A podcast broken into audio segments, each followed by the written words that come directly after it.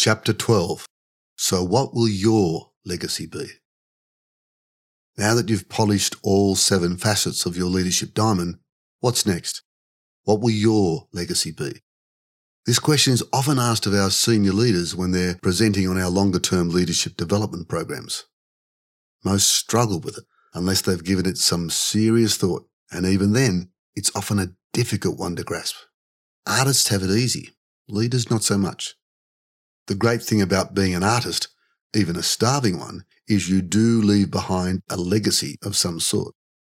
A piece of art, some poetry, some music, something tangible by which we can remember you. Not so with corporate leaders, or rarely.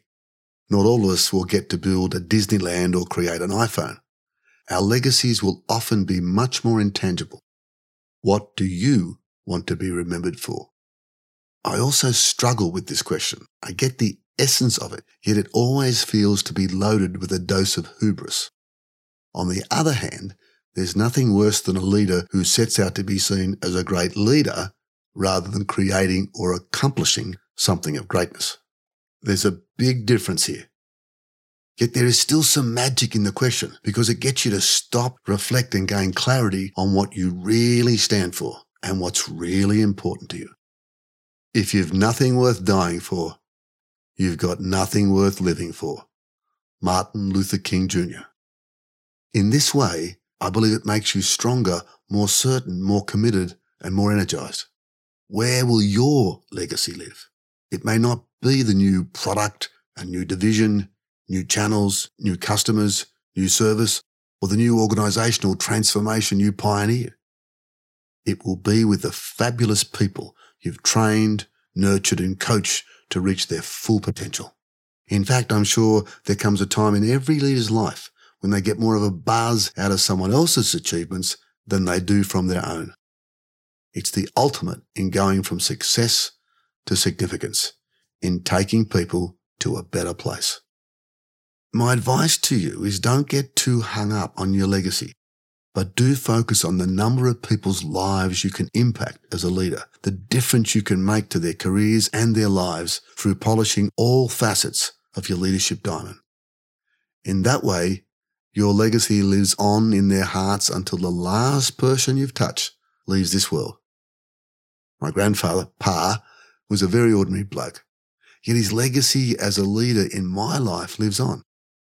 I still find myself quoting the many sayings he taught me, and I find myself living my life based on his wisdom.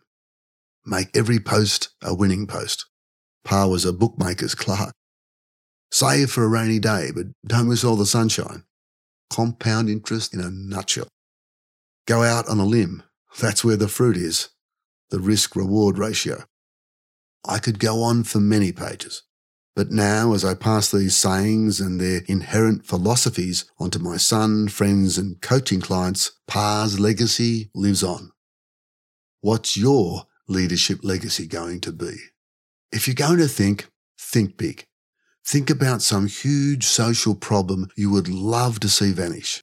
What could this be for you? What is something in the world, even beyond your community work, that is so huge it's scary to even think about starting to solve it? It's so big that all the day to day challenges, hassles, and problems you experience would feel absolutely insignificant compared to the grandeur of your endeavor. Don't let complexity stop you. Be activists. Take on the big inequities. It will be one of the great experiences of your lives. Bill Gates. Are you thinking big enough? Do you approach every day by wondering how your software could totally transform not just business, but people's lives?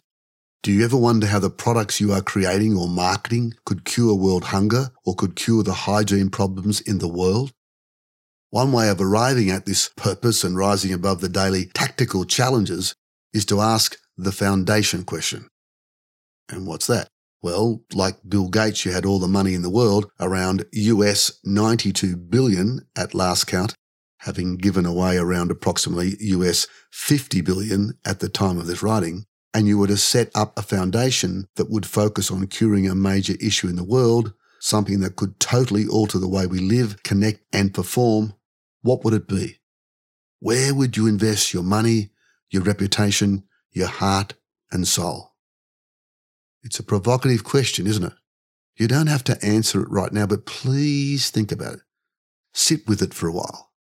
With this mission in your mind, not only will you be thinking about a bigger game, but it could transform the way you approach both your role as a leader and your life.